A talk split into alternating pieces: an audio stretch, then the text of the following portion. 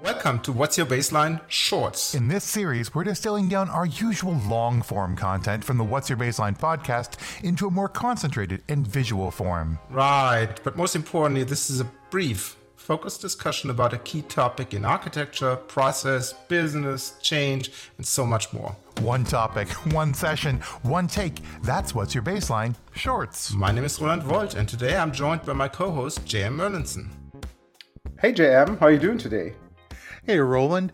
I'm excited to talk about our topic today for What's Your Baseline Shorts, which is all about what makes a good POC or POV. Now, first, ask, I'm going to ask you, Roland, where do you see a POV fitting into a buying cycle for a customer for anything? What what is the difference between POCs and POVs?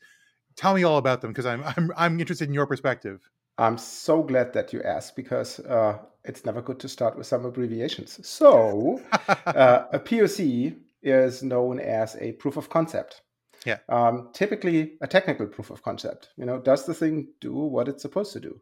While a POV is a proof of value. Do we get the thing out of whatever we're evaluating that we wanted to get out of it? Do we get the desired result? Yeah, and a POC is often something you'll do as part of proving out that a technology actually works. Sort of like the um, you know trust but verify old thing. Mm-hmm. You're, you're you're seeing, yeah, is this vendor actually doing what they say they can do? Whereas a proof of value is way more involved because you need to actually take data, you need to actually get to an outcome, right? Can your car really drive 160 miles an hour? Versus, do I get faster to my grandmother? Exactly. Although I think if you're going 160 to your grandmother's, something's very wrong. But so, w- uh, where do you see this feat fitting into the buying cycle? Because so, a lot of people ask about that kind of thing. Yeah. So what you what you typically see is is it depends on the type of software that you want to sell, right? Or it's in general what you want to sell. Mm-hmm. Um, you typically see uh, customers sending out what they call RFIs, requests for informations, which is the first step where they just go and say, hey, talk a little bit about what you're offering. We're looking for something that is this, but we still don't know exactly what we're looking for. Yeah, it's kind of like a market scan from an analyst. Or we talked yeah. to Amar about that. It's kind of that idea. You know, tell us a little bit more about what you do. We're not committing to anything. No contracts on the table. No obligations. Just that is true. Yeah, that is true. And uh, then the next step would be an RFP, a request for proposal, right? And mm-hmm. within that, the request for proposal, you will have uh, different vendors, ideally being pre-selected, um, and they all get the same questionnaire because you want to do an evaluation. You want to compare apples with apples and not mm-hmm. apples with oranges. And uh, as part of that uh, process, they might even make a decision after the RFP and say, "Yep, what you're selling, JM, is exactly what we want. Give it to us." You know, sure. And you go into the negotiation phase. Oh, but yeah. uh, if it's a little bit more complex, you know, if you sell business process management, enterprise architecture software, for example, people typically want to see a little bit more, right? They do. And this is where a POC or a POV comes into play. Mm-hmm. After and that, a, as a note uh-huh. for you, one of the things I, I, talk a lot about is the difference between POCs and custom demos. They are very different. They do very different things. The, the biggest difference between a POC and custom demo is whether or not the person who's touching the keyboard comes from the customer or comes from the vendor. Oftentimes, mm-hmm. POCs are things that the customers get their hands on. They, they work within to see how it actually goes and what's behind the curtain. It, it a custom demo, you just send us data, we present something to you. You just trust that it wasn't that hard which also means there might be a non-significant effort of training being involved in uh, POC or POV, if you will. It's true. Um, yeah. So after this, and we will talk about how a POC and POV typically would go, or ideally would go. Uh, after that, the customer goes into the big dark room, makes a big evaluation, and comes back with a list of vendors and mm. says, "Okay, we're gonna buy from JM. Uh, let's go Love into it. the negotiation phase." Right? And then if JM says, "Oh, but I want to have an arm and a leg for it," they might say, "Uh, no, thank you, JM. We're going to buy from somebody else." You know, so mm-hmm. it's the commercial agreement that you have uh, in the regular enterprise software buying process. Exactly. And the question is, why that, do you do a POC? Like, why do people do a POC for things, and why should you or should you not? So just as a note for everyone, I, I know a lot of there's been a trend I've seen in, in, in the work that I do. A lot of people asking, "Hey, let's just go to straight to a POC. Let's go straight to a POC." in the middle of the conversation around evaluation for, of products and that's not necessary a poc is only is remember it's an investment an investment mm-hmm. on both sides which means if you need to see the proof of how it works or if you need to have people live it and experience it to gain consensus and buy-in and to sort of get pre-training for should you choose to move forward with it you've had some experience with it this is a great way to do so but once again it is an investment and also not all pocs are free it's not just POVs that aren't free. POCs are often paid. A lot of organizations and consultancies require like some upfront cost. Yeah, because it's a commitment that they bring to the table, right? Time exactly. and effort and all these things. And and we'll talk about that in a minute. You want to have the commitment from the client if you hit the objective of the POC that the client will buy, right? So they have more investment in there. But to come back to your point, do I need to have a POC in any uh, buying process? The answer is no right? If you, for example, sell a software that shall create a BPMN diagram, mm-hmm. right? Because you want to model your business architecture. Typically, you don't need a POC for this, right? What's a it going to show you? Maybe a custom demo, you know, show us how you do this and how it looks and what systems you can or information you can bring in and all these things.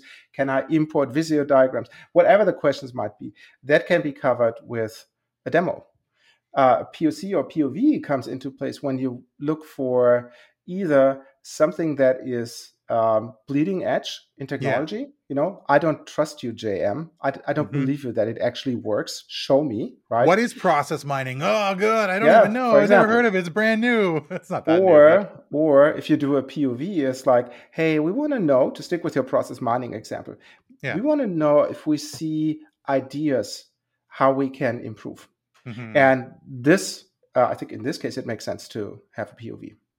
Absolutely. But hey, when you get started with that and put yourself into a customer's shoes, sure. What is the first thing that you would recommend a customer to do? I mean, the thing I, I ask every customer to define right up front is objective and success criteria. Mm-hmm. Like you need to know first and foremost what we talk about. Like you need to clearly spell out why are we doing this POC, and what will make this POC successful for us? Because remember, my mom used to have an expression that I loved, which is that you can't think of people as clients and vendors; you think of people as partners. You're trying to build a partnership relationship. Both mm-hmm. both people are putting their their their you know their money and their people on the table. So let's have a clear objective and success criteria. And if we are successful, we should be moving to the process of purchase and sale and and, and partnership. Um, and to get that clear objective, you need to have hypotheses. You have to think, here's what we're going to be testing. Here's what we think it should. What should we do? What do I want to know? Particularly for things like POVs, you need to have hypotheses you are testing.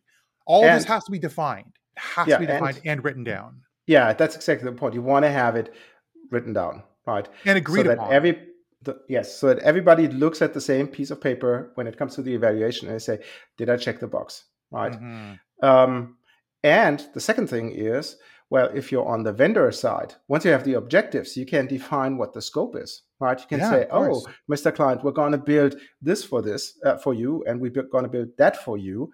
And does that meet your requirements?" And you do that before you even start working on it, quote unquote. Yeah, but then there's the structure from there. How do you build that structure into something that actually works? Like what what do you do during the POC? Yeah. yeah, and there's there's obviously a lot of education on the way until then, which brings yeah. me to the next point. You know, what is the typical structure of a of a POC or a POV? And the first thing that comes to mind is have a clear timeline, have a mm-hmm. schedule, mm-hmm. bring in those uh, mechanical things like provisioning of environments, like. Training mm-hmm. people? What's the expectation of uh, the client you know? Is it enough that you just point them to whatever a recording or a free training? Or do they want to have a little bit of hand holding uh, as part of the poc which obviously costs time right? You also want to make sure when you set up your schedule that this is not open ended right? You want to be done say in four weeks right? Yeah, time so box it yeah, you plan backwards from that last day, which typically is a final readout, right? Before the customer then goes into its caverns and goes and evaluates all the different things that they've seen. And that's to protect both parties.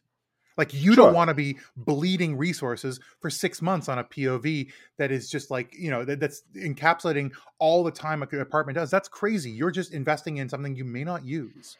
Same with Mhm. the, the vendors. Vendors don't want to lose their pre-sales and, and professional services people for large periods of time. They don't have a, a giant bench of folks they can allocate to a bunch of POCs. Those people are juggling lots of stuff. So we Yeah. protect it by time boxing it, and time boxing it up front allows us to build the structure around it. So now we have constraints, and constraints breed innovation. Agreed, agreed. And uh, what you typically do is then you start with a kickoff, right, with a brief. So Mhm. you have a formal start and you have a formal end. And in that brief, and we're gonna talk about that in a, in a minute in a little bit more detail. In that brief, all the stuff that we just said will be restated for everyone to listen to. What are the Mhm. objectives? What's the evaluation? What's the timeline? What are the artifacts that will be created? And maybe more importantly, what's the collaboration between the two parties? Because you should avoid just throwing something over the fence. You know, if we stick with that process mining example, yeah, yeah. oh, here are my SAP tables. Now go make it happen. You know, that's ah, never Oh, good. So good if you're yeah, if you're a vendor and you have a client who approaches you in that way, say no. Just don't get started with it. Not what you it. want is you want to have a commitment from the client. And the better mm. POVs that I worked in where where we as a vendor went and said, look, we want to have a commitment from you. Say 40 hours in the next four weeks, right? And these are the resources. Who's your tech guy? Who's your business guy? Who's your blah, blah, blah. And the client agrees to it because then they're invested in it. Hmm And they're they're also invested in the outcomes, right? And that's that's the thing we need to do. I I, I want to make sure we cover this because you always need to have a big readout of the results of your Mhm. prog- your, your project, little POC POV. You need to bring different stakeholder groups in, segment your message by who's coming in to see it, and most importantly, build that coalition of people who understand what the product is doing, understand what the practice is around the product, understand the value or the concept that you're bringing to the company and have a path forward to actually buy and use this as the core of what they do. And and that's another aspect for that contribution, right? Mm, It's you do not only buy a thing, No. right? You always uh, you also want to test out: Can I work with those people? yeah. right? Will the vendor give me the support that I expect, or are they a little bit fishy or whatever? You know, where you Mhm. say, oh, I don't have a good feeling working with them. So that's, I think, also something that you want to make sure on both sides. You want to make sure that the personalities uh, match. Yeah. And then at the end of that whole process, right? There's obviously then the negotiation phase, right? commercial Where part. Yeah. the, the the technical team might say, okay, hey, we've shown you everything. I think we checked all the boxes, you know, and now the sales guys come in and say, okay, what can we do, right? And this is a complete different topic for another shorts if you want to, um, but that obviously can be the make or break uh, deal breaker in here. hmm And so, so we, we we covered a good structure of here. Now, what are some best practices or lessons learned that you've taken? I mean, from from me, my, I think one of my biggest lessons learned that I've taken is to always understand stakeholder needs, segment them down, Mhm. so you can very clearly define who needs what when, and that's that's like having a timetable that also includes people at each point in time, so that it's you know you can give them a sense when you're you're going to be needed. You know, help them allocate their time and resources, and ultimately make sure you're delivering what they actually ask for. Yeah, and I think you can summarize that under the uh, topic of communicate clearly. Yeah. Because what you also want is, like I said before, you want to have your clients involved. You want to have their participation in there. You know, Mhm. um, you want to communicate to the stakeholders. If you're uh, the evaluation committee, right, you want to give your stakeholders, the people holding the purse, also continuous feedback to say, oh, this is how it's going. You know, we're working with that JM guy. He seems to be a knowledgeable and nice guy. You know, I like working with him, right? Mhm. But you also want to make sure that, oh, yeah, everything that we had on our list, they already uh, accomplished that. Now we're drilling even further into whatever the data, right, to see uh, what the tool can do above and beyond what we had as objectives. And, and keeping that idea of communication, one thing I've really found helpful is having a, a knowledge repository of POC and POV artifacts, uh, something you can a- access asynchronously. So if you're somebody at the client looking to try and make your case, and you can just go, oh, here's where I'm going to go and call up the latest presentation or, or, demo. And if you're somebody at the vendor looking to prove your case, you can use this as a, as a mechanism of giving best practices and reference documentation, quick reference guides, these sorts of things. Have a repository, use it. Yeah, it's not Microsoft Outlook for those of you who are curious. no, no, no, no. A real repository, something that's useful. Yeah. So last thing, and uh, we're getting at the top of our allocated time, JM. You know, short. There's maybe when you look at it from a vendor side, right? I think the one takeaway that I would give uh, to vendors is make it easy for the client to buy from you. Yeah. Right, and that means um, have a clear definition of the business problem Mm-hmm. Clients don't want to buy just software, right? They have ideally for that POC a big, hairy problem, right? That they want to tackle. And they said, hey, we need help with this. Can your software, can can your services help us with that? Mm-hmm. Right. So that is one thing. And when we talk about process mining, I have some ideas how that could look like, but have this definitely uh, together. And the second thing that I have is when you frame the solution, do this also collaboratively with the client right? So mm. that they are invested in there and and they see that you are people too. Yeah. And then lastly i think that the thing that i i would urge to all vendors here is keep your pricing simple. Minimize the number of skus you've got. You're, you're like you if you've got a billion stock, stock keeping unit a billion different ways of buying it a billion different scenarios that's just going to get in the way of helping to understand what you're actually providing to them because you're providing a solution and then that's it's as simple as that and the harder yeah. it is to buy the harder it is for them to actually see what they're going to get which which and I, I almost want to say i've never seen that which is obviously a lie but be consistent when you have your actual final list of skus that mm-hmm. the client is not confused so whatever you put in there in your proposal that should match your PowerPoint presentations, that should match the experience that they have during the POC, and so on and so forth. But having said that, Jam, uh, this is, this is was, a lot of fun. Yeah. It was a pleasure talking 15 minutes with you about a POC Likewise, and POV. Friends. But before we let you go, well, dear listeners, do you have some feedback for us? What were your experiences with POCs and POVs? Mm-hmm. Please let us know. You know, you can always reach us uh, at our website or email at hello at whatsyourbaseline.com. Um, if you're watching this on YouTube, you can leave us a comment, right? And we're happy to pick this up and um, give you an answer. And with that, I'm Roland Woldt. And I'm J.M. Erlendson. And, and we will see you in the next in one. the next one.